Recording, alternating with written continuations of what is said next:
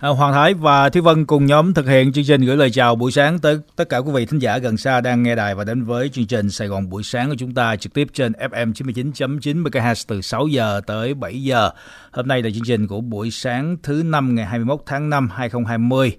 À, và thưa quý vị, vậy là những cơn mưa lớn cũng đã đổ xuống tại Thành phố Hồ Chí Minh vào hôm qua và hai ngày trước đó, xua tan đi à, bầu không khí nóng bức của những ngày qua, à, cũng là báo hiệu một mùa mưa đang đến. À, thời điểm này thì việc đưa ra những khuyến cáo về tăng cường đảm bảo an toàn cho người tham gia giao thông trên các tuyến đường là điều rất cần thiết, vì sau những ngày nắng nóng, cây xanh hay các đường dây điện qua một thời gian nắng nóng đã có tình trạng bong tróc đường dây hay bị rò rỉ điện vân vân, và cây xanh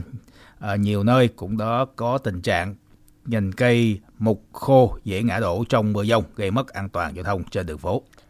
Dạ, thưa quý vị, hiện nay thì toàn địa bàn thành phố có khoảng một trăm ba mươi nghìn cây xanh đường phố các loại, và những sự cố cây xanh gãy đổ gây tai nạn, thậm chí là tai nạn chết người trong mùa mưa, với tần suất ngày một nhiều hơn trong những năm gần đây. Hiệp hội Cây Xanh Việt Nam cho rằng cây xanh gãy đổ nhiều trong những năm gần đây là hệ quả tổng hợp của nhiều yếu tố, trong đó thì nguyên nhân hàng đầu là tác động từ quá trình phát triển đô thị hóa.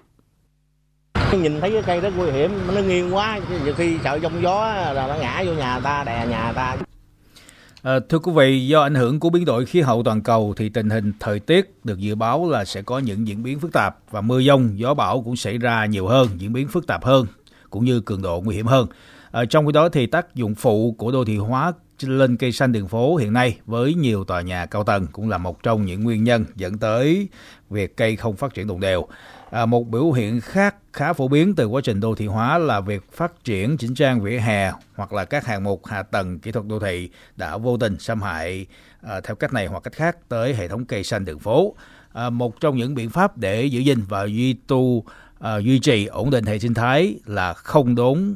hạ cây, và cũng như là à, khi loại bỏ cây phải đốn hạ từ từ, đồng thời cũng phải thay liền cây à, mới.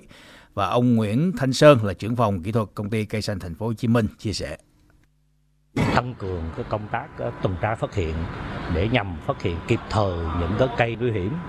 để đề xuất các chủ đầu tư xử lý và đảm bảo an toàn trong cái mùa mưa này. Thưa quý vị, hệ thống cây xanh là một bộ phận hợp thành của cấu trúc hạ tầng đô thị hiện đại, thông qua vai trò tạo cảnh quan thiên nhiên, làm đẹp mỹ quan đường phố, cải thiện khí hậu và môi trường sống của cư dân thành phố. Và không chỉ các cơ quan chức năng có nhiệm vụ chăm sóc và bảo vệ cây xanh, mà chính mỗi người dân chúng ta cũng cần có ý thức nhiều hơn trong việc giữ gìn cảnh quan đô thị, không phóng uế bừa bãi hay là đổ bỏ chất bẩn lên cây. Mảng xanh của thành phố hiện nay rất cần sự chung tay góp sức từ những việc làm nhỏ hàng ngày của tất cả quý vị. À, và lúc này thì chúng tôi muốn mời quý vị thính giả đang nghe Sài Gòn buổi sáng, chúng ta cùng tận hưởng những cảm xúc của âm nhạc với thiên nhiên, với cuộc sống khi mùa mưa đến. Đây là một bài hát do giọng ca Thủ Phương trình bày. Thì thầm gió đêm thâu, âu sầu cùng tôi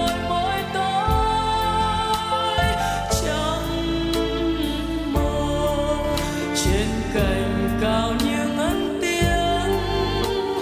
em đêm, mơ hồ mùi hương dã lan, mơ hồ mùa hương vừa tan. Đôi khi ngỡ như sao đã quên,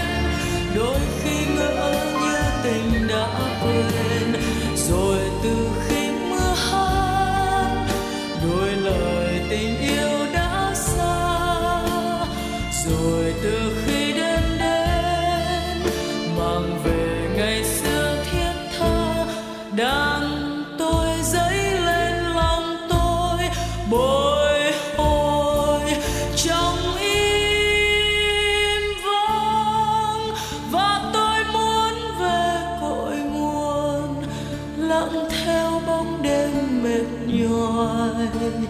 lặng nghe gió hiên ngoài và tiếng lá rơi mau xuống bờ đất lạnh.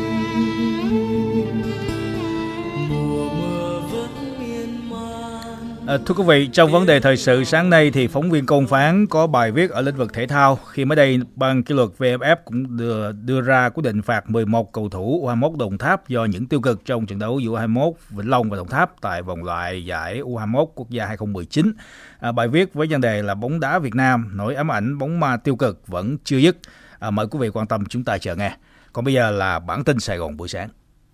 Tin sáng gần xa.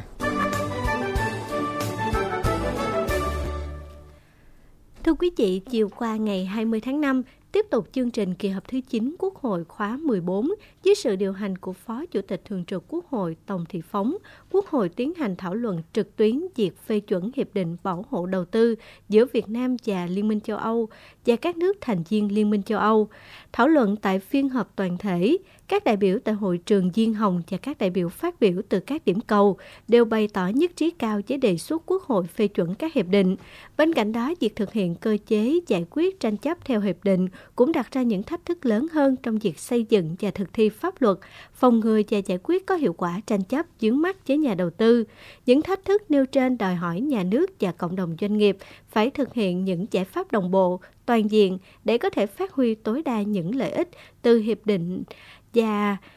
từ những hiệp định e vê i pê a và e vê ép tê a.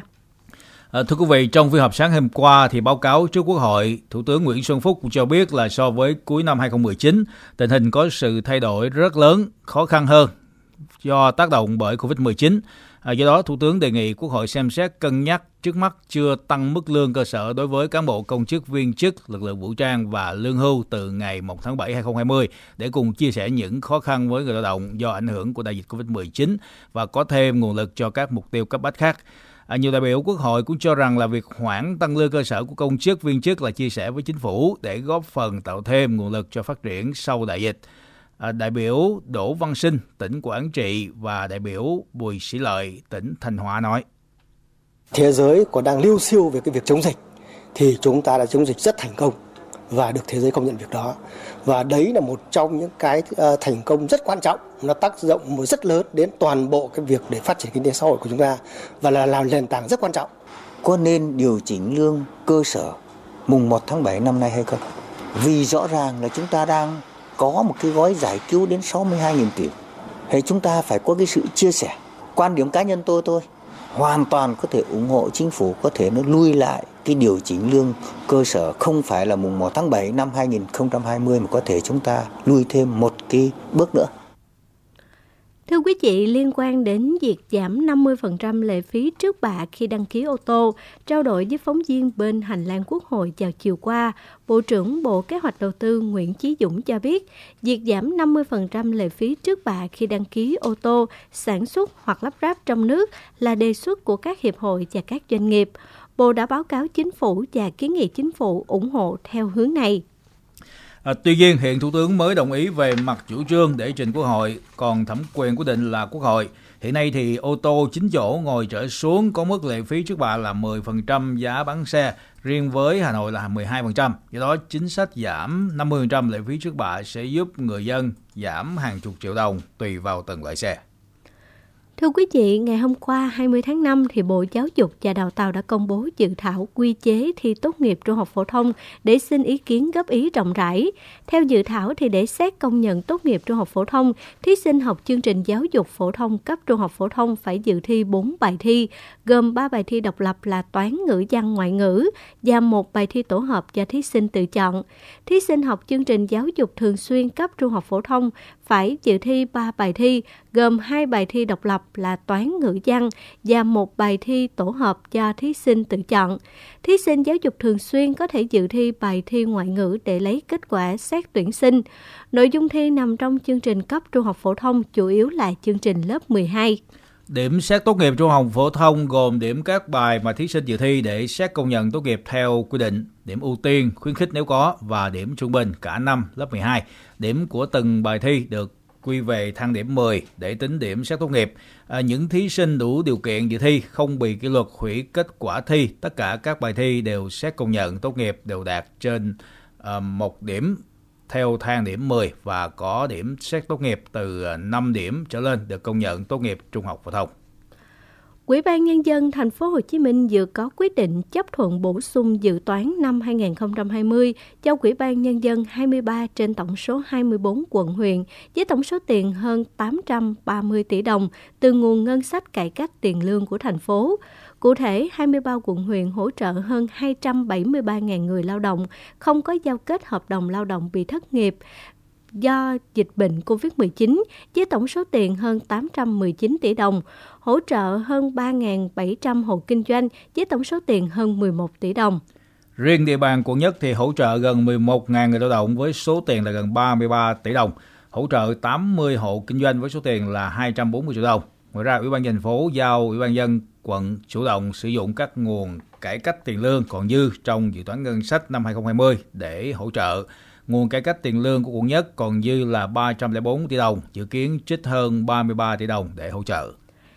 Dạ thưa quý vị, theo phương án mới nhất vừa được Sở Nội vụ tham mưu, việc sáp nhập ba quận hai, quận chín và Thủ Đức đã được bổ sung vào kế hoạch tổng thể sắp xếp các đơn vị hành chính cấp huyện, xã trên địa bàn thành phố. Đây là phương án sắp xếp các đơn vị hành chính cấp huyện, xã tại thành phố trong giai đoạn hai nghìn mười chín đến hai nghìn hai mươi mốt. Phương án mới này được hoàn chỉnh dựa trên tinh thần nội dung buổi làm việc của Thủ tướng và các bộ ngành trung ương với thành phố gần đây. Thành phố cũng kiến nghị Bộ Nội vụ xem xét để thành phố có thể triển khai việc sắp xếp này ngay sau Đại hội Đảng bộ các cấp, nhiệm kỳ hai nghìn hai mươi đến hai nghìn hai mươi lăm.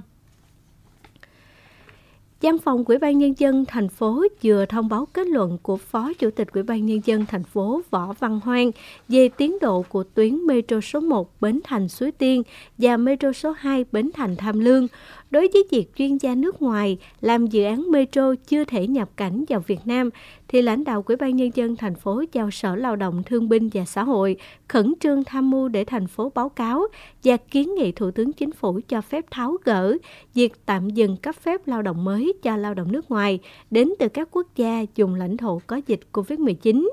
Việc này nhằm đẩy nhanh tiến độ các dự án công trình trọng điểm của thành phố, nhưng vẫn phải đảm bảo thực hiện đầy đủ các biện pháp cách ly sau khi các chuyên gia lao động nước ngoài nhập cảnh vào Việt Nam. Sau năm ngày, thì Phòng Cảnh sát Giao thông Đường bộ Đường sắt pê xê không tám Công an Thành phố Hồ Chí Minh tổ chức tổng kiểm soát các loại xe trên địa bàn. Từ ngày mười lăm đến ngày mười chín tháng năm, thì tổng số phương tiện vi phạm bị phát hiện lên đến năm nghìn hai trăm, trong đó chủ yếu là xe máy với bốn nghìn một trăm trường hợp. Các lỗi vi phạm được Cảnh sát Giao thông thống kê nhiều nhất là đi sai làn đường, phần đường, dừng đỗ không đúng quy định, vi phạm nồng độ cồn và chạy quá tốc độ. Riêng với vi phạm nồng độ cồn, thì Cảnh sát Giao thông Công an thành phố cho biết sau năm ngày triển khai đã phát hiện và xử lý năm trăm trường hợp, phần lớn là người chạy xe máy với bốn trăm bảy mươi ba lái xe. Cá biệt thì có một trường hợp người lái xe máy được phát hiện là dương tính với ma túy.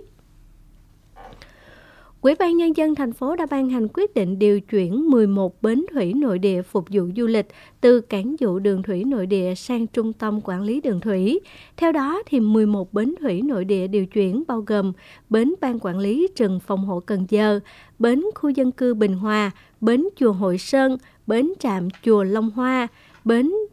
đường Bình Đông, bến trạm Giang Phòng phân khu một, bến trạm Giang Phòng phân khu hai, bến khu di tích Dòng Chùa, bến Tắc Xuất Cần Thạnh, bến đò Phú Xuân Phước Khánh, bến Lò Gốm.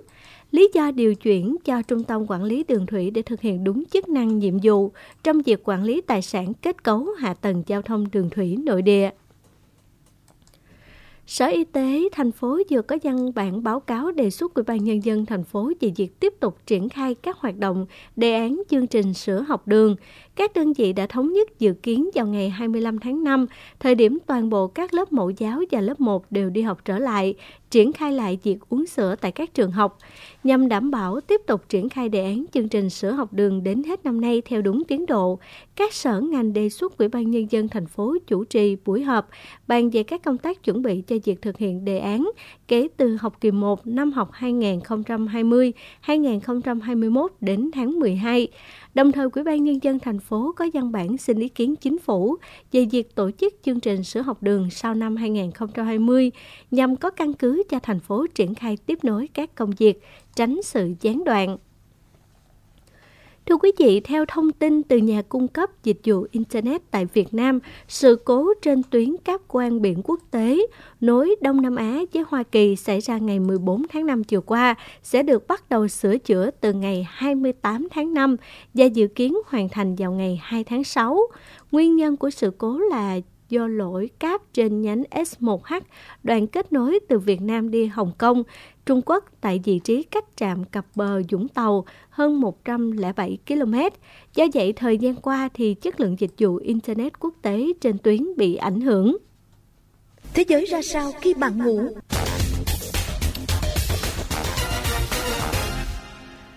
Thưa quý vị, đến nay số ca mắc bệnh viêm đường hô hấp cấp covid mười chín trên toàn cầu đã vượt mốc năm triệu người, trong khi số người tử vong vì dịch bệnh cũng đã vượt ba trăm hai mươi lăm nghìn sáu trăm người. Mỹ vẫn là nước chịu ảnh hưởng nặng nề nhất với hơn một phẩy năm mươi bảy triệu ca nhiễm và hơn chín mươi ba nghìn ca tử vong. Tiếp đến là Nga, nước có số ca nhiễm là hơn ba trăm nghìn người, nhiều nhất sau Mỹ, mặc dù số ca tử vong vẫn thấp hơn so với nhiều nước. Ở Đông Nam Á, Ủy ban chống covid mười chín của Indonesia thông báo là thêm gần bảy trăm ca nhiễm mới, mức tăng cao nhất trong một ngày tại nước này và đưa tổng số ca nhiễm lên hơn mười chín nghìn ca. Số ca tử vong mới là hai mươi mốt ca, đưa tổng số ca tử vong lên hơn một nghìn hai trăm ca. À, cùng ngày, thì Bộ Y tế Campuchia cũng cho biết là nước này đã dỡ bỏ lệnh cấm nhập cảnh đối với du khách đến từ Ý, Iran, Đức, Tây Ban Nha, Pháp và Mỹ. Từng áp dụng này nhằm ngăn chặn sự lây lan của dịch covid mười chín. Thưa quý vị, trong một tuyên bố khác với những lời kêu gọi thông thường về các chính sách thận trọng và cải cách, ngày hôm qua thì Quỹ ban châu Âu E C cho biết các nước Liên minh châu Âu hiện cần tập trung vào đầu tư cho sức khỏe cộng đồng và bảo vệ việc làm và doanh nghiệp, tạm gác lại những lo ngại về tài chính. Liên minh châu Âu cần phối hợp một cách tiếp cận chung nhằm phục hồi kinh tế khi hỗ trợ chống dịch viêm đường hô hấp cấp covid mười chín. Theo đó, thì các chính phủ tập trung đầu tư và cải cách trong giai đoạn phục hồi, dựa trên ưu tiên là một giai đoạn chuyển sang nền kinh tế xanh và số hóa, đảm bảo công bằng xã hội. Theo hãng tin A F P, ngày hôm qua, thì Đại sứ Nga tại Bình Nhưỡng cho biết Triều Tiên đã tạm dừng đàm phán với Mỹ cho đến khi có kết quả cuộc bầu cử Tổng thống Mỹ vào tháng mười một tới. Vị Đại sứ Nga bày tỏ hy vọng rằng cuộc đối thoại giữa Washington và Bình Nhưỡng cuối cùng cũng sẽ tiếp tục. Nói thêm rằng Nga đã không hài lòng về việc đình trệ các cuộc đàm phán, vốn có thể làm gia tăng căng thẳng ở khu vực biên giới giáp vùng Viễn Đông của nước này. Ông cũng lên tiếng chỉ trích các lệnh trừng phạt của Mỹ đối với Triều Tiên mà ông cho rằng đã cản trở việc cung cấp thiết bị y tế quan trọng cho Bình Nhưỡng. Ngày hôm qua, thì các công tố viên Hàn Quốc đã đề nghị mức án ba mươi lăm năm tù đối với cựu tổng thống nước này bà Park Geun-hye do phạm các tội nhận hối lộ, lạm dụng quyền lực và biển thủ công quỹ. Trong phiên xét xử tại tòa án cấp cao của thành phố Seoul, các công tố viên cũng đã đề nghị mức án hai mươi lăm năm tù giam và khoản tiền phạt là ba mươi tỷ won, cùng với khoản tiền bồi thường hai trăm triệu won về hành vi nhận hối lộ. Ngoài ra, họ đề nghị mức án mười năm tù giam và khoản tiền bồi thường ba phẩy ba tỷ won về hành vi lạm dụng quyền lực và các tội danh hình sự khác mà bà phạm phải trong thời gian đương chức. Ngày hôm qua, thì cơn bão Amphan kèm theo mưa lớn và gió giật mạnh đã đổ bộ vào miền đông Ấn Độ sau khi hàng triệu người dân trong khu vực và quốc gia láng giềng Bangladesh được sơ tán khẩn cấp để tránh bão. Các cơn cuồng phong đã làm tốc mái nhiều nhà dân, bật gốc nhiều cây cối và trụ điện, gây mất điện tại một số khu vực. Trong khi đó, thì tổ chức Trăng Lưỡi Liềm Đỏ Bangladesh thông báo một tình nguyện viên của nhóm này đã thiệt mạng khi hỗ trợ đưa người dân đi sơ tán. Giới chức cũng lo ngại rằng siêu bão có thể là cơn bão mạnh nhất kể từ khi cơn bão Sid đổ bộ vào Bangladesh vào năm hai không không bảy, khiến khoảng ba nghìn năm trăm người thiệt mạng và gây thiệt hại hàng tỷ đô la cho nền kinh tế.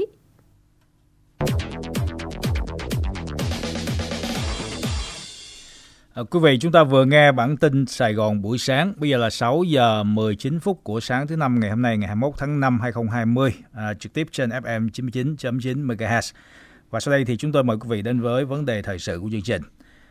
Thưa quý vị, mới đây thì Ban Kỷ luật vê ép ép cũng đưa ra quyết định phạt mười một cầu thủ U hai mươi mốt Đồng Tháp do những tiêu cực trong trận đấu giữa U hai mươi mốt Vĩnh Long và Đồng Tháp tại vòng loại giải U hai mươi mốt quốc gia hai không một chín. Ở trong số này thì bốn gương mặt từng được gọi lên đội tuyển U mười tám, U mười chín Việt Nam.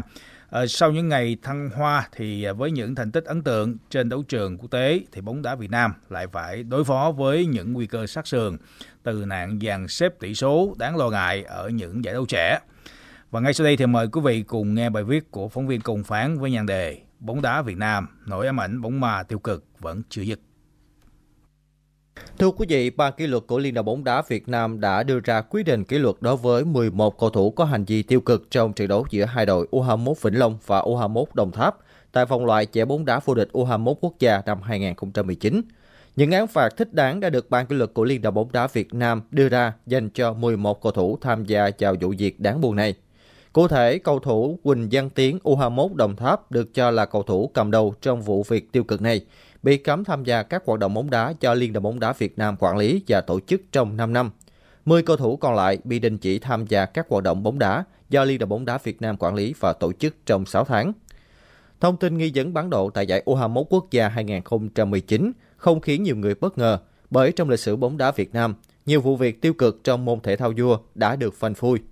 Tuy nhiên, sự việc vẫn khiến cho người hâm mộ cảm thấy choáng váng khi nhận ra tiêu cực trong bóng đá vẫn có thể xuất hiện ở bất cứ nơi đâu, bất cứ lứa tuổi nào, dù đó là giải trẻ hay những giải đấu mang tầm cỡ khu vực. Đây là một cái vấn đề tiêu cực trong bóng đá, thì theo tôi nghĩ với đối với góc người hâm mộ thì đây là một cái điều mà trong bóng đá những cái lứa tuổi trước của các cầu thủ u hai mươi mốt Đồng Tháp cũng đã vi phạm. Vì trong bóng đá thì nó sẽ có những cái phát sinh, nếu cầu thủ mình không giữ được cái đạo đức, cái tâm của một cái cầu thủ thì dễ mắc sai lầm. Và nhất là các cầu thủ trẻ u hai mươi mốt, thực sự đây là một cái bài học rất nan giải về cái kinh nghiệm cũng như là giáo dục của các cầu thủ trẻ từ ở lứa năng khiếu đến câu lạc bộ chuyên nghiệp. Tôi nghĩ rằng cũng là một cái, cái vấn đề mà chúng ta cần phải đào sâu và học hỏi thêm để rèn cho các em được tốt hơn. Nên tôi nghĩ là cái chuyện tiêu cực đó là không phải đây là đội duy nhất đâu. Sở dĩ bóng đá Việt Nam mình tiêu cực là lý do mình không có kiên quyết. Chúng ta xem lại, chúng ta đã có một cái cái lứa mà u mười chín rồi sau này, cái lứa những lứa, lứa sau này đó chúng ta thành công. Tới một trong những nguyên do thành công là những lứa này không có tiêu cực. Trước khi bóng đá Việt Nam lên chuyên nghiệp, nhiều vụ tiêu cực đã xảy ra gây chấn động dư luận cả nước, như cú đá phản lưới nhà của Lã Xuân Thắng tại giải vô địch quốc gia năm một nghìn chín trăm chín mươi bảy. Lã Xuân Thắng lúc đó thừa nhận mình có vấn đề, đồng thời khẳng định tôi làm tôi chịu, nhưng tôi làm có phải chỉ vì mình tôi đâu. Bóng đá đi lên chuyên nghiệp, các đội bóng được doanh nghiệp tài trợ hoặc đầu tư những khoản tiền lớn, đời sống cầu thủ cũng khá lên với mức thu nhập cao hơn nhiều so với trước. Nhưng tiêu cực thì vẫn chưa chấm dứt hẳn, bất chấp rất nhiều hình thức giám sát từ Liên đoàn bóng đá Việt Nam, các đơn vị tổ chức giải và cả cơ quan chức năng. Ông Quỳnh Quốc Việt, giám sát trận đấu Liên đoàn bóng đá Việt Nam cho biết. Về phía giám sát, chúng tôi sẽ theo dõi chặt chẽ diễn biến của từng trận đấu và sẽ có những báo cáo, kiến nghị, đề xuất xử lý kịp thời à, nếu có những hành vi vi phạm tiêu cực. Bên cạnh đó là cũng có làm việc với cơ quan chức năng, cụ thể ở đây là phối hợp với Bộ Công an để phòng ngừa, đấu tranh, ngăn chặn những cái biểu hiện tiêu cực. Thực tế đã minh chứng chúng ta thậm chí từng mất cả một lứa tài năng lớn như Phạm Văn Quyến, Lê Quốc Dượng, Quỳnh Quốc Anh vì dàn xếp tỷ số tại SEA Games năm hai không không năm. chín năm sau, một loạt tuyển thủ đang khoác áo câu lạc bộ Ninh Bình như là Trần Mạnh Dũng, Nguyễn Mạnh Dũng, Lê Quang Hùng cũng bị cấm thi đấu vĩnh viễn khi tham gia cá độ tại a xê Cup. Sau mỗi vụ việc tiêu cực trong bóng đá bị phanh phui, nhiều án phạt được đưa ra, thậm chí có những cầu thủ đã phải nhận án tù như trường hợp bán độ tại SEA Games hai mươi ba. Mặc dù vậy, các vụ việc vẫn cứ xảy ra và mới nhất là vụ việc liên quan đến các cầu thủ trẻ Đồng Tháp. Phó Chủ tịch Liên đoàn bóng đá Việt Nam Cao Văn Chổng chia sẻ về án phạt mà Ban Kỷ luật của Liên đoàn bóng đá Việt Nam vừa đưa ra. Quy trình nghiệp vụ thì là Ban Kỷ luật là làm chặt chẽ và đúng với lại chức năng, nhiệm vụ. Còn ở đây nếu mà nói nặng hay nhẹ hay như thế nào thì quyết định kỷ luật thì cũng thể hiện nó cũng khá rõ rồi. À, người có mức à, độ vi phạm cỡ nào thì được án nặng, còn những em còn lại thì nhẹ hơn, nhưng mà mình nói vậy thôi chứ còn coi như là cái giải hạng nhất sắp tới với lại cúp quốc gia là các em là coi như là là chắc chắn trăm trăm là không được tham gia rồi. Các cái án kỷ luật của liên đoàn thì chỉ dừng lại ở góc độ phạm vi địa hạt của bóng đá. Cái câu chuyện tiếp theo ở địa phương người ta có bước giáo dục, người ta có cái bước ví dụ như là điều tra tiếp theo về góc độ của các cơ quan pháp luật chẳng hạn. Theo nhận định của nhà báo Việt Anh, Đài Tiếng nói Việt Nam, những án phạt được đưa ra không hề nhẹ. nhưng chính sự thiếu sót trong khâu rèn luyện đạo đức các cầu thủ trẻ khiến những tiêu cực vẫn tiếp diễn.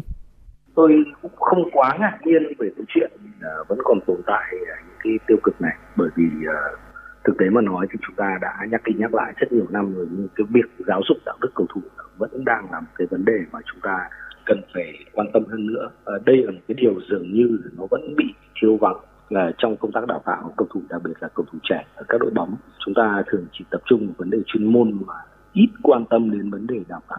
văn hóa và giáo dục đạo đức cho cầu thủ. Tôi nghĩ là trong cái quãng thời gian tới thì cái điều quan trọng nhất đó chính là cái công tác quản lý từ các câu lạc bộ. Đây mới là cái yếu tố tiên quyết, còn cái việc mà chúng ta xử lý nặng hay nhẹ, nặng nữa đi chăng nữa thì cũng chỉ là giải quyết cái hậu quả của vấn đề đã xảy ra. Đó là cái ngọn, chứ còn giải quyết từ gốc thì nó đòi hỏi cái sự chung tay chung sức nhiều hơn.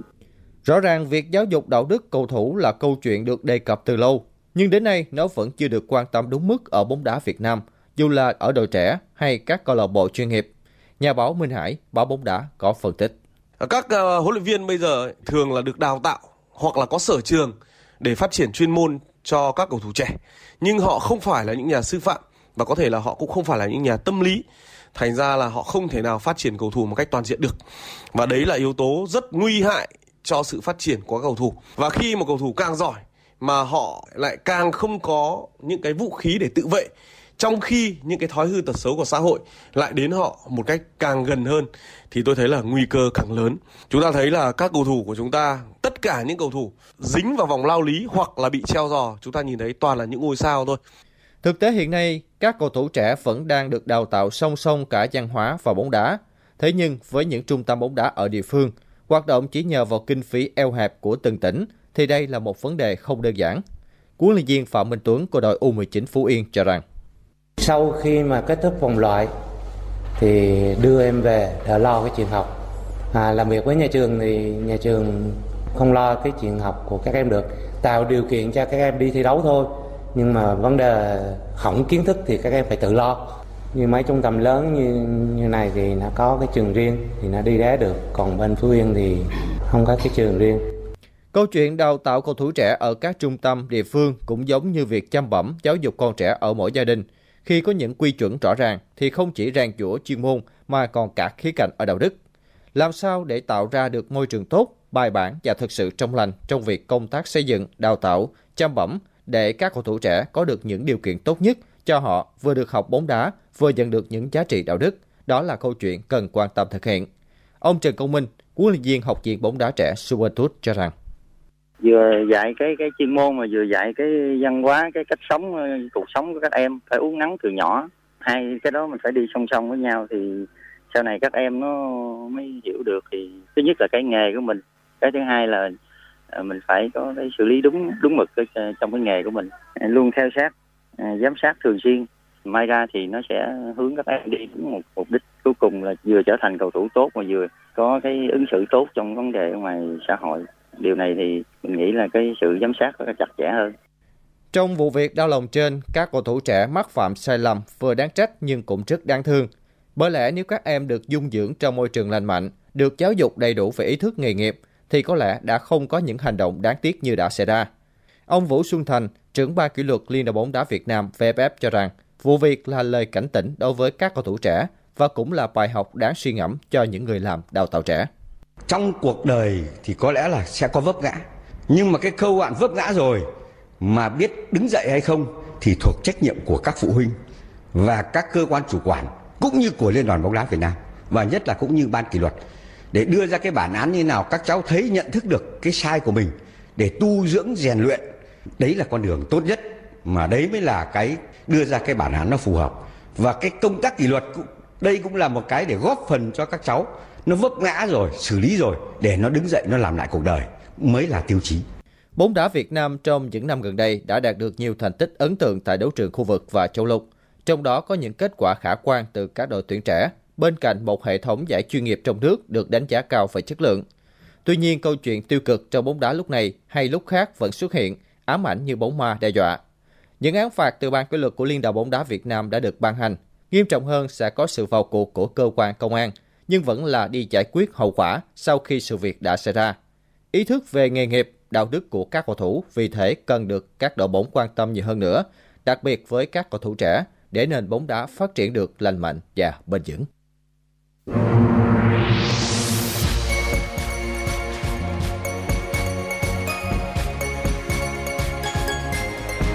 Việt Nam ơi, Việt Nam ơi, tự hào hát mãi lên Việt Nam ơi, Việt Nam ơi, Việt Nam ơi, tự hào hát mãi lên Việt Nam ơi.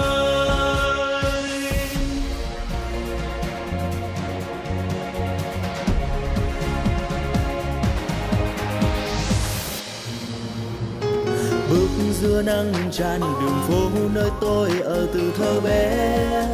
đã quen. Giữa đất nước này niềm tin luôn căng tràn, đừng lo lắng, lo lắng cười lên. Và gió qua tán cây, hòa chung tiếng trẻ thơ đùa vui cười. Và nắng trên lá rêu, ngày xanh tươi sáng Việt Nam ơi. Từ nơi đồng xanh thơm hương lúa về nơi nhà cao xe răng phố, họ một niềm tin giao ca e o ép o. Từ nơi đảo xa mênh mông sóng về nơi đồi cao bay mây trắng, một vòng tay nối tròn Việt Nam. Bao la đất trời quê hương xanh ngời, xuề tay đón nắng mai cười trong màn. Bao nhiêu con người chúng ta xây đời niềm tin nơi một Việt Nam sáng tươi. Việt Nam ơi, Việt Nam ơi, tự hào hát mãi lên Việt Nam ơi, Việt Nam ơi, Việt Nam ơi, tự hào hát mãi lên Việt Nam ơi.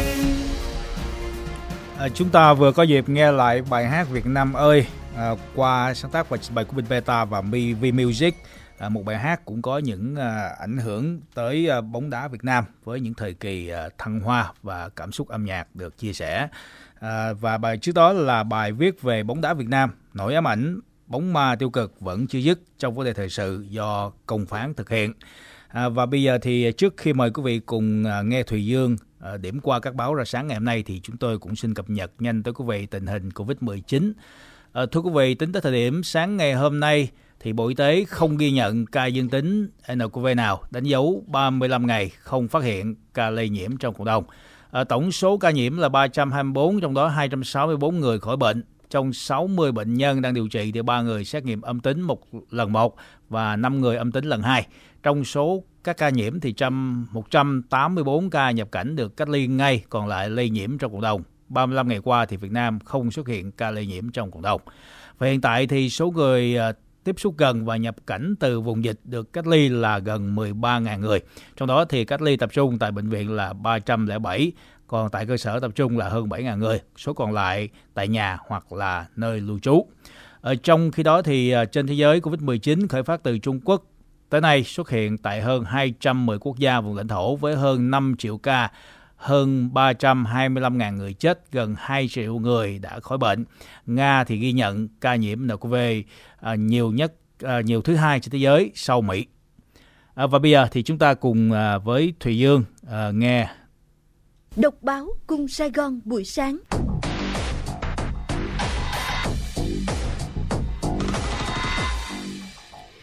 Thưa quý vị, như phần đầu Sài Gòn buổi sáng đã chuyển đến quý vị thì các báo ra sáng ngày hôm nay đều cập nhật về phiên khai mạc kỳ họp thứ chín Quốc hội khóa mười bốn diễn ra vào hôm qua. Báo Sài Gòn Giải Phóng có bài nhanh chóng thích ứng với yêu cầu của thực tiễn. Báo Công an Thành phố Hồ Chí Minh thì có bài Quốc hội xem xét thông qua một số cơ chế chính sách đặc thù trong tình hình mới. Báo Người Lao Động thì sáng nay có bài nỗ lực vượt bậc thực hiện mục tiêu kép, và báo Pháp Luật Thành phố Hồ Chí Minh thì có bài đề nghị giảm thuế và chưa tăng lương cơ sở. Trên trang kinh tế thì báo Sài Gòn Giải Phóng sáng nay có bài khôi phục thị trường xuất khẩu tôm. Và trong bài viết này thì đặc biệt chú ý đến việc quy hoạch lại vùng sản xuất. Chi tiết thì quý vị có thể tìm đọc trên trang sáu. Báo Công an Thành phố Hồ Chí Minh trên lĩnh vực bất động sản thì tiếp tục cho loạt bài làn sóng người Trung Quốc thâu tóm đất đẹp trên toàn cầu, với bài hai nhan đề giá nhà tăng vọt vì người Trung Quốc ồ ạt mua. Và bài viết kỳ này thì chủ yếu tập trung vào quy định của Úc, siết chặt quy định khi mà người nước ngoài muốn mua nhà tại Úc. Chi tiết thì quý vị tìm đọc trên trang mười bốn. Còn báo pháp luật Thành phố Hồ Chí Minh thì sáng nay có bài xây dựng khu công nghiệp lớn đón làn sóng đầu tư. Và bài viết cho biết là chính cái sự đứt gãy chuỗi cung ứng toàn cầu do đại dịch covid mười chín đã khiến nhiều nhà đầu tư quyết định dịch chuyển sản xuất từ Trung Quốc sang các khu vực khác. Và với vị trí địa lý thuận lợi cho giao thương quốc tế, nằm trong khu vực kinh tế năng động và có nhiều chính sách ưu đãi cũng như là hỗ trợ đầu tư, thì Việt Nam được đánh giá là có nhiều cơ hội để đón làn sóng này. À, bài viết cho biết thêm là theo báo cáo quý một năm nay của đơn vị à... tư vấn bất động sản giê lờ lờ Việt Nam thì khu công nghiệp miền Bắc với nền tảng cơ sở hạ tầng phát triển khá tốt, là vị trí cận kề với Trung Quốc nên thu hút các tập đoàn lớn muốn đa dạng hóa các danh mục sản xuất bên cạnh cơ sở tại Trung Quốc. Giá đất trung bình đạt chín mươi chín đô một mét vuông một chu kỳ thuê, tăng sáu phẩy năm phần trăm so với cùng kỳ. Nhà xưởng xây sẵn lựa chọn yêu thích của các doanh nghiệp vừa và nhỏ đã được uh, lấp đầy. Tại khu vực miền Nam thì số lượng yêu cầu thuê đất tăng cao. Các chủ đầu tư đã trở nên tự tin hơn trong việc tăng giá thuê đất. Giá đất trung bình trong quý một đạt một trăm lẻ một đô một mét vuông một chu kỳ thuê, tức là tăng mười hai phần trăm so với cùng kỳ năm ngoái. Nhà xưởng xây sẵn ở miền Nam có giá thuê dao động từ ba phẩy năm tới năm đô một mét vuông một tháng, tăng nhẹ ở Bình Dương, Thành phố Hồ Chí Minh, Long An và giữ mức ổn định ở các tỉnh còn lại. Rõ hơn thì quý vị có thể tìm đọc trên trang mười. Trang kinh tế báo Người Lao Động sáng ngày hôm nay thì cập nhật về giá thịt heo đang tăng chóng mặt trong thời gian qua. Và theo nhận định của các chuyên gia thì phải ba bốn tháng nữa thì thịt heo mới hạ nhiệt. Chi tiết quý vị tìm đọc trên trang năm.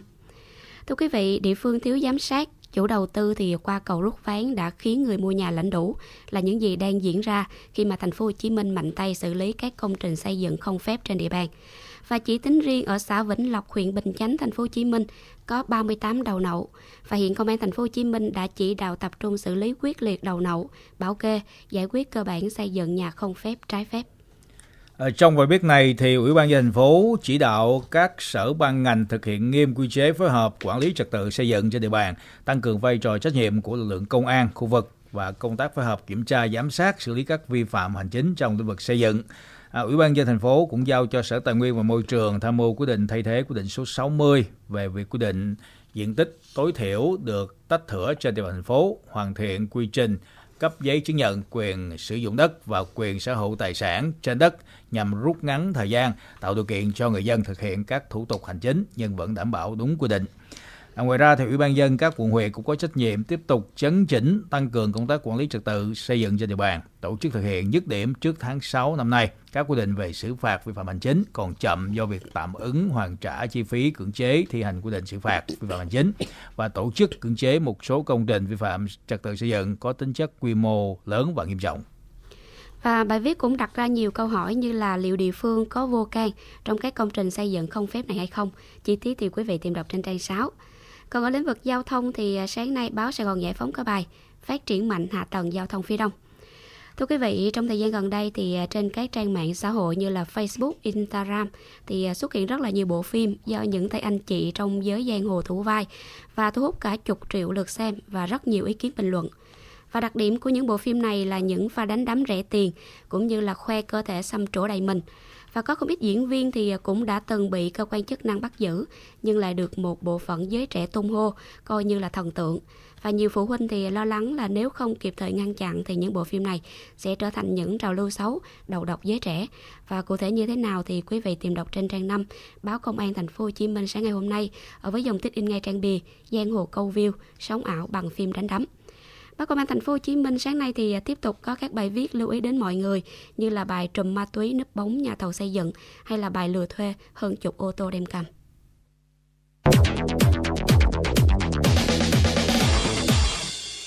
À, quý vị, chúng ta vẫn đang nghe Sài Gòn buổi sáng hôm nay ngày hai mươi mốt tháng năm hai nghìn không trăm hai mươi đang phát sóng trực tiếp trên ép em chín mươi chín chấm chín MHz của Đài Tiếng nói Nhân dân Thành phố Hồ Chí Minh. Và bây giờ mời quý vị cùng gặp lại Công Phán để tiếp tục nghe các tin tức thể thao trong bản tin thể thao của Sài Gòn buổi sáng ngay sau đây.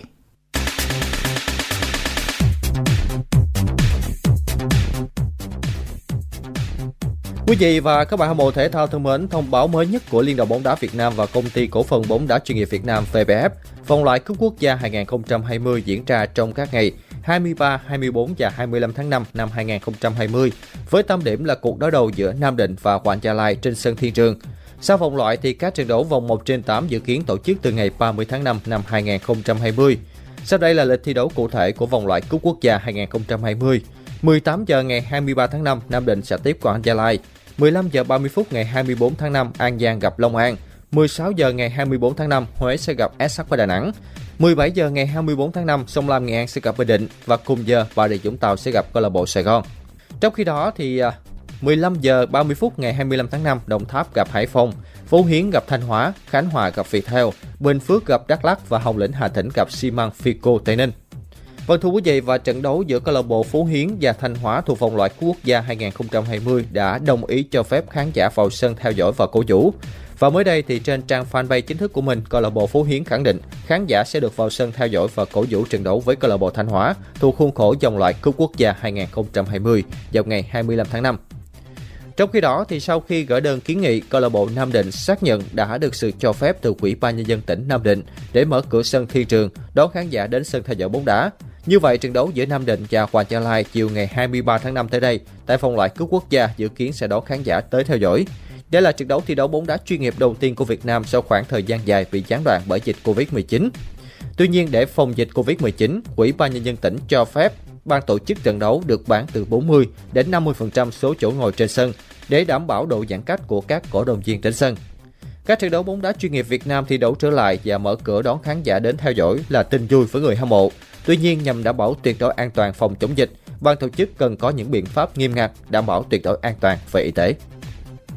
Chuyên gia người Nhật Bản ông Yusuke Adachi sẽ ký hợp đồng làm giám đốc kỹ thuật với Liên đoàn bóng đá Việt Nam vào đầu tháng bảy tới đây với thời hạn ba năm. Hợp đồng của ông Yusuke Adachi với Liên đoàn bóng đá Việt Nam có thời hạn ba năm với mức lương lên đến hai mươi nghìn đô la một tháng. Hai bên sẽ ký hợp đồng vào đầu tháng bảy tới sau khi chuyên gia Nhật Bản hết hợp đồng và hoàn tất thủ tục để rời cơ quan cũ là Liên đoàn bóng đá Hồng Kông.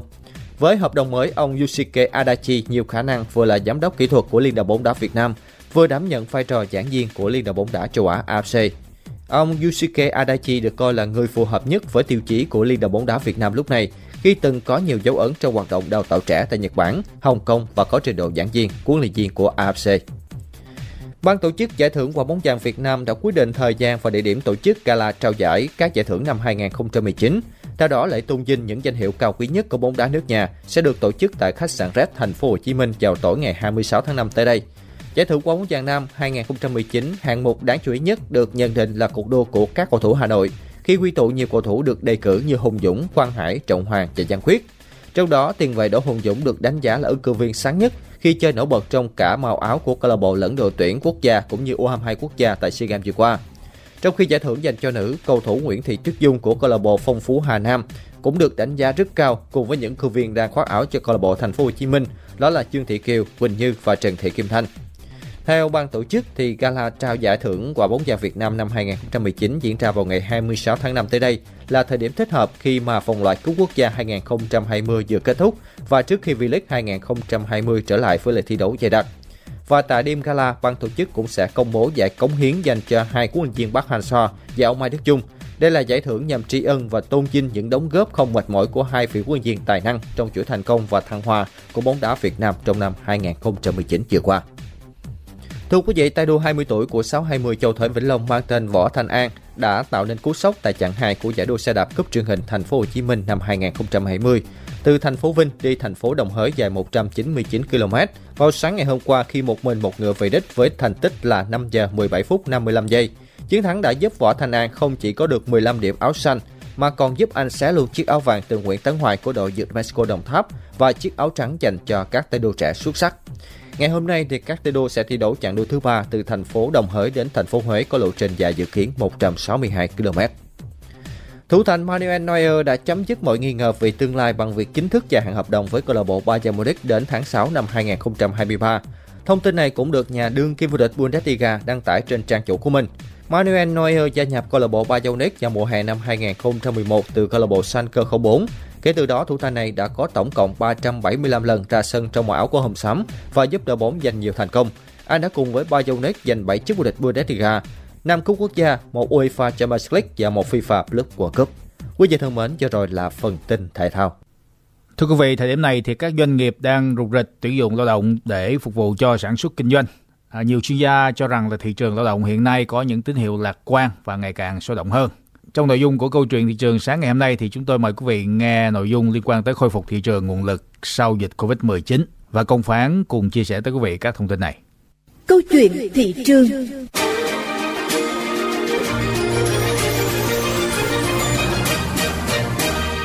Thưa quý vị, Vietnamworld, trang web tuyển dụng trực tuyến tại Việt Nam, đã tiến hành khảo sát bốn trăm doanh nghiệp và ba nghìn bốn trăm người tìm việc, đã đưa ra những nhận định về tình hình thị trường lao động hậu dịch covid mười chín. Theo đó, thì khi được hỏi về thời gian hoạt động tuyển dụng trở lại, có đến ba mươi chín phần trăm doanh nghiệp thể hiện sự lạc quan sẽ sớm khôi phục hoạt động tuyển dụng. Trong đó, mười bốn phần trăm cho biết họ khôi phục hoạt động tuyển dụng ngay lập tức, tám phần trăm chọn nửa tháng sau và mười bảy phần trăm chọn phương án khôi phục sau một tháng. Còn theo đánh giá của Bộ Lao động Thương binh và Xã hội, từ tháng năm năm hai không hai không trở đi, trung bình mỗi tháng cả nước có từ bảy mươi nghìn đến tám mươi nghìn lao động bị mất việc làm quay trở lại thị trường lao động. Như vậy, thị trường việc làm được kỳ vọng sẽ khởi sắc trong tương lai gần. Cục Việc làm thuộc Bộ Lao động Thương binh và Xã hội cũng đang phối hợp với các địa phương đẩy mạnh hoạt động thu thập thông tin về thị trường lao động. Từ đó, Cục sẽ nắm bắt, cập nhật tình hình biến động lao động và khai thác vị trí việc làm trống để tư vấn, giới thiệu việc làm cho người lao động, cung cấp thông tin cho người sử dụng lao động, góp phần điều tiết thị trường. Ông Vũ Xuân Hùng, Vụ trưởng Vụ Đào tạo Chính quy, Tổng cục Giáo dục Nghề nghiệp cho rằng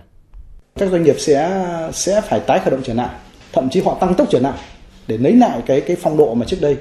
lấy lại và bù đắp lại cái thời gian mà chậm trễ trước đây. Và đương nhiên họ sẽ cần nhiều cái nhu cầu nguồn nhân lực. Thì chúng tôi cũng chỉ đạo các trường là đẩy mạnh cái việc liên kết với doanh nghiệp để vừa cái việc đưa học sinh đi thực hành thực tập doanh nghiệp, vừa là nâng cao kỹ năng nghề nghiệp cho chính người học, nhưng đồng thời cũng giúp doanh nghiệp giải quyết một phần nhỏ cái phần lao động mà họ đang thiếu hụt. Hiện dịch covid mười chín cơ bản được kiểm soát, các đơn vị, các doanh nghiệp tại Thành phố Hồ Chí Minh đang khôi phục hoạt động sản xuất, kinh doanh khiến cho thị trường lao động có nhiều chuyển biến tích cực. Bà Trần Lê Thanh Trúc, Giám đốc Trung tâm Dự báo Nhu cầu Nhân lực Thành phố Hồ Chí Minh thông tin thêm. Thì xu hướng nhu cầu nhân lực thì cũng sẽ tập trung vào một cái số cái lĩnh vực cũng là cái xu hướng phát triển của Thành phố Hồ Chí Minh chúng ta à, như là công nghệ thông tin, thương mại điện tử, à, cơ khí chế tạo, tự động hóa cũng sẽ tăng mạnh cái nhu cầu nhân lực. Thì bên cạnh đó thì có một số cái ngành nghề như là y dược, thương mại dịch vụ, bán buôn bán lẻ. Theo dự báo của các chuyên gia, thị trường lao động trong thời gian tới sẽ có nhiều thay đổi. Tác động của dịch covid mười chín đã dần đến sự thay đổi về mô hình sản xuất, phương thức vận hành của nhiều ngành nghề, thúc đẩy sự chuyển dịch lao động. Nhu cầu về lao động sẽ tiếp tục gia tăng, kèm theo đó là nhiều công việc mới phát sinh, chuyển đổi nghề nghiệp sau dịch. Nhu cầu tuyển dụng của nhiều doanh nghiệp ưu tiên chủ yếu vào các vị trí liên quan đến ứng dụng công nghệ. Do đây là lĩnh vực đang trong giai đoạn phát triển, nguồn cung nhân lực còn khan hiếm. Chính vì thế, người lao động cần phải kịp thời thích nghi với các điều kiện mới để đáp ứng nhu cầu của tình hình mới. Và bây giờ thì mời quý vị dành ít phút để nghe các thông tin quảng cáo. Anh chồng kỹ sư của em hôm nay sao yêu đời thế? Chứ sao nữa, đang lên danh sách các vật tư để chuẩn bị xây dựng nhà mới mà. Xi măng nè, vôi, gạch, sơn. Ủa, em thấy còn thiếu một thứ quan trọng nhất đó. Thép thì anh chọn loại nào? À, riêng về kết cấu thép, anh chỉ tin dùng một loại thôi. Đó là thép miền Nam về. Lý do vì sao nói em nghe thử nè. Em biết không, hầu hết các công trình lớn của đất nước mình á, đều được xây dựng bằng thép miền Nam về. Như cầu Mỹ Thuận, Thăm Thủ Thiêm, các tuyến đường cao tốc và các cao ốc khắp Việt Nam. Năm ngoái, á, công ty còn cử anh đi tham quan nhà máy thép miền Nam để thẩm định nhà cung cấp thép. Anh tận mắt nhìn thấy nhà máy thép khổng lồ với dây chuyền sản xuất hiện đại, được nhập khẩu đồng bộ từ Italia và cũng chính do các kỹ sư Italia chế tạo và lắp đặt đó em. Chắc hoành tráng lắm anh nhờ. Ờ chứ sao? Trước đây khi ba mẹ mình xây nhà, chú Tư Lộc theo xây dựng cũng đã chọn thép miền Nam về cho ba mẹ mình. năm mươi năm mà nhà mình vẫn kiên cố đó. Giờ thì em hiểu rồi. Thép miền Nam về, nền tảng cho tương lai vững bền. Sản phẩm của Tổng công ty thép Việt Nam C T C P. Hành trình bông lúa Giang, chương trình giao lưu gặp gỡ của các thế hệ bông lúa Giang với sự đồng hành của công ty cổ phần phân bón Bình Điền. Những phần trình diễn đặc sắc, những đoạn phỏng vấn độc quyền, những chia sẻ sâu sắc chỉ có tại Hành trình bông lúa Giang. Quý vị hãy đón nghe lúc mười bốn giờ thứ bảy hàng tuần trên sóng A M sáu trăm mười kHz của Đài Tiếng nói Nhân dân Thành phố Hồ Chí Minh V O H và trên kênh H T V một. mười hai giờ thứ hai trên kênh F M chín mươi chín chấm chín MHz và mười ba giờ thứ tư trên kênh A M sáu trăm mười kHz. Tiếp theo thì trước khi nghe chuyên mục Môi trường thành phố với Thủy Tiên thì chúng ta cùng nghe các thông tin việc học việc làm. Thưa quý vị, năm hai không hai không, trường Đại học Nông lâm Thành phố Hồ Chí Minh tuyển sinh bốn nghìn chín trăm bảy mươi lăm sinh viên bằng bốn phương thức xét tuyển, tuyển thẳng và ưu tiên xét tuyển theo quy định của Bộ Giáo dục và Đào tạo. Xét tuyển dựa trên kết quả học tập của năm học kỳ bậc trung học phổ thông từ học kỳ một năm học lớp mười đến học kỳ một năm học lớp mười hai đối với thí sinh tốt nghiệp năm hai không hai không, tức bốn mươi đến năm mươi phần trăm tổng chỉ tiêu. Xét tuyển dựa trên kết quả thi tốt nghiệp trung học phổ thông năm hai không hai không, tức từ năm mươi đến sáu mươi phần trăm tổng chỉ tiêu. Xét tuyển dựa trên kết quả kỳ thi đánh giá năng lực do Đại học Quốc gia Thành phố Hồ Chí Minh tổ chức năm hai không hai không, từ mười đến mười lăm phần trăm tổng chỉ tiêu. Hiện nay, nhà trường đào tạo ba mươi sáu ngành học thuộc bốn khối ngành: nông lâm ngư, kinh tế quản trị, công nghệ ngoại ngữ sư phạm. Đặc biệt, trong năm hai không hai không, nhà trường mở thêm sáu ngành học mới bao gồm hệ thống thông tin, công nghệ kỹ thuật năng lượng tái tạo, bất động sản, tài nguyên và du lịch sinh thái, cảnh quan và kỹ thuật qua viên, lâm nghiệp đô thị. Năm hai không hai không, trường tuyển sinh ngành mới là công nghệ kỹ thuật năng lượng tái tạo, ngành học đào tạo kiến thức chuyên ngành trong lĩnh vực năng lượng, đặc biệt là năng lượng tái tạo. Sinh viên tốt nghiệp có khả năng tính toán, thiết kế, xây dựng quy trình công nghệ và vận hành các hệ thống năng lượng tái tạo, năng lượng mặt trời và điện mặt trời, năng lượng sinh khối, năng lượng gió, thủy điện và các dạng năng lượng khác. Có kiến thức cơ bản về công nghệ lưu trữ năng lượng, tối ưu hóa hệ thống năng lượng và tiết kiệm năng lượng. Sau khi tốt nghiệp, sinh viên có thể làm việc tại các công ty, nhà máy, các cơ quan quản lý nhà nước, trường viện nghiên cứu với các vị trí làm việc phù hợp với chuyên môn, nhân viên thiết kế hệ thống tại các công ty năng lượng tái tạo, nhân viên kỹ thuật tại các nhà máy năng lượng tái tạo, nhân viên tại các cơ quan quản lý nhà nước về năng lượng tái tạo, giảng viên hoặc nghiên cứu viên tại các trường viện cùng chuyên môn. Mọi thông tin chi tiết xin vui lòng liên hệ website t s chấm h c m o a f chấm e d u chấm v n, email p đào tạo a còng h c m o a f chấm e d u chấm v n, Fanpage w w w chấm facebook chấm com slash nông lâm university, điện thoại không tám sáu hai chín bốn năm tám một bảy, không tám chín tám một không bảy bốn sáu không. Trung tâm hỗ trợ sinh viên và quan hệ doanh nghiệp trường Đại học Nông lâm Thành phố Hồ Chí Minh giới thiệu các vị trí tuyển dụng như sau: công ty trách nhiệm hữu hạn một thành viên gia cầm thương phẩm Vietsquan cần tuyển nhân viên kỹ thuật trại làm việc tại Thủ Dầu Một, Bình Dương, yêu cầu tốt nghiệp ngành chăn nuôi thú y. Công ty trách nhiệm hữu hạn công nghệ thủy sản Lợi Dương cần tuyển nhân viên kỹ thuật tốt nghiệp ngành nuôi trồng thủy sản, bệnh học thủy sản, thú y, công nghệ sinh học, làm việc tại Bạc Liêu và các tỉnh thành lân cận. Công ty trách nhiệm hữu hạn bảo vệ thực vật Việt Thái cần tuyển nhân viên kinh doanh tốt nghiệp chuyên ngành nông học, làm việc tại Đắk Lắk, Long An, Bình Dương và Đồng Nai. Công ty cổ phần bảo vệ thực vật Sài Gòn cần tuyển nhân viên, bác sĩ cây trồng, nhân viên kinh doanh và nhân viên kế toán làm việc tại Phnom Penh, Campuchia và một số tỉnh miền Trung và miền Bắc tại Việt Nam, yêu cầu tốt nghiệp chuyên ngành nông học, bảo vệ thực vật, kế toán, quản trị kinh doanh. Công ty trách nhiệm hữu hạn Nam Phương cần tuyển nhân viên kỹ thuật tốt nghiệp chuyên ngành công nghệ thông tin, điện tử, cơ khí làm việc tại Thành phố Hồ Chí Minh. Công ty trách nhiệm hữu hạn Cà phê Auspan Việt Nam cần tuyển nhân viên tốt nghiệp ngành công nghệ thực phẩm, công nghệ sinh học, hóa thực phẩm, làm việc tại Bến Lức, Long An. Công ty Ba Con Rồng cần tuyển nhân viên kỹ thuật dinh dưỡng cây trồng, làm việc tại các tỉnh miền Tây và Đông Nam Bộ, tốt nghiệp chuyên ngành thực vật, cây trồng và trồng trọt. Công ty trách nhiệm hữu hạn một thành viên lâm nghiệp La Ngà Đồng Nai cần tuyển nhân viên lâm nghiệp, nhân viên quản lý, bảo vệ đất đai và nhân viên kế toán, tốt nghiệp chuyên ngành quản lý đất đai, kế toán, lâm nghiệp, làm việc tại Định Quán, Đồng Nai. Công ty trách nhiệm hữu hạn Puratos Prince Palace Việt Nam cần tuyển thực tập sinh kế toán và quản lý chất lượng, yêu cầu tốt nghiệp chuyên ngành kế toán, kinh tế, công nghệ thực phẩm, làm việc tại Bình Dương. Mọi thông tin chi tiết xin vui lòng liên hệ Trung tâm hỗ trợ sinh viên và quan hệ doanh nghiệp, trường Đại học Nông lâm Thành phố Hồ Chí Minh, website w w w chấm h t s v chấm h c m o a f chấm e d u chấm v n, email t t h t f a còng h c m o a f chấm e d u chấm v n, điện thoại không hai tám ba bảy hai bốn năm ba chín bảy. Và bây giờ là chuyên mục cuối của Sài Gòn buổi sáng, Môi trường thành phố. Xin chào quý vị trở lại với Môi trường thành phố. Chuyên mục nhận được sự phối hợp của Sở Tài nguyên và Môi trường Thành phố Hồ Chí Minh, địa chỉ sáu mươi ba Lý Tự Trọng, Thành phố Hồ Chí Minh. Thưa quý vị, chính phủ vừa có báo cáo Quốc hội về tình hình ô nhiễm môi trường nước tại một số dòng sông lớn. Theo đó, chính phủ cho biết một số vị trí thuộc khu vực hạ lưu sông Sài Gòn và sông Vàm Cỏ bị ô nhiễm cục bộ, đặc biệt là khu vực nội đô Thành phố Hồ Chí Minh. Các điểm quan trắc tại cầu Ông Buôn, kênh Tân Hóa Lò Gốm, cầu Chữ Y, kênh Tàu Hũ Bến Nghé, cầu An Lộc, kênh Tham Lương, Bến Cát, Vàm Thuật và cảng Phú Định, sông Chợ Đệm, chất lượng nước ở mức xấu. Các thông số xê o đê, bê o đê năm, amoni có giá trị vượt giới hạn cho phép theo quy chuẩn Việt Nam không tám, do chịu tác động bởi lượng lớn nước thải sinh hoạt từ các khu dân cư, các cơ sở sản xuất nằm dọc lưu vực. Đặc biệt là nước thải từ các quận tám, quận Tân Bình, quận Tân Phú, quận mười hai, quận Gò Vấp, quận Bình Thạnh và huyện Bình Chánh. Bộ Tài nguyên và Môi trường Việt Nam đang đề xuất với chính phủ tham gia hai tổ chức hợp tác quốc tế, đó là sáng kiến quản lý vòng đời các chất fluorocarbon và Liên minh tăng cường hiệu quả làm mát. Sáng kiến quản lý vòng đời các chất fluorocarbon do Nhật Bản phát động vào cuối năm hai không một chín với mục tiêu giảm thiểu phát thải và giảm nhẹ tác động của biến đổi khí hậu, suy giảm tầng ozone thông qua việc giới thiệu những chính sách và công nghệ phù hợp, góp phần nâng cao hiệu quả sử dụng năng lượng, thúc đẩy phát triển kinh tế bền vững. Còn Liên minh tăng cường hiệu quả làm mát được xây dựng theo cơ chế tham gia tự nguyện của các quốc gia và các tổ chức, đã có hơn tám mươi thành viên, bao gồm hơn hai mươi quốc gia tham dự.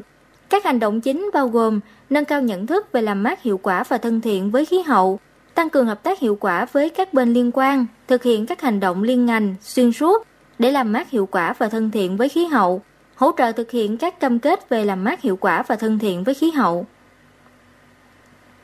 Ủy ban Nhân dân Thành phố Hồ Chí Minh vừa chấp thuận chủ trương bổ sung các hạng mục trong dự án vệ sinh môi trường thành phố giai đoạn hai. Số tiền chi cho các hạng mục bổ sung trị giá bảy mươi tám triệu đô la Mỹ là số tiền dư sau khi đấu thầu tất cả gói thầu của dự án với tổng mức đầu tư là năm trăm lẻ bốn triệu đô la Mỹ. Dự án vệ sinh môi trường thành phố giai đoạn hai với mục tiêu là hoàn chỉnh hệ thống thu gom, xử lý nước thải, cải thiện và nâng cao sức khỏe người dân thành phố.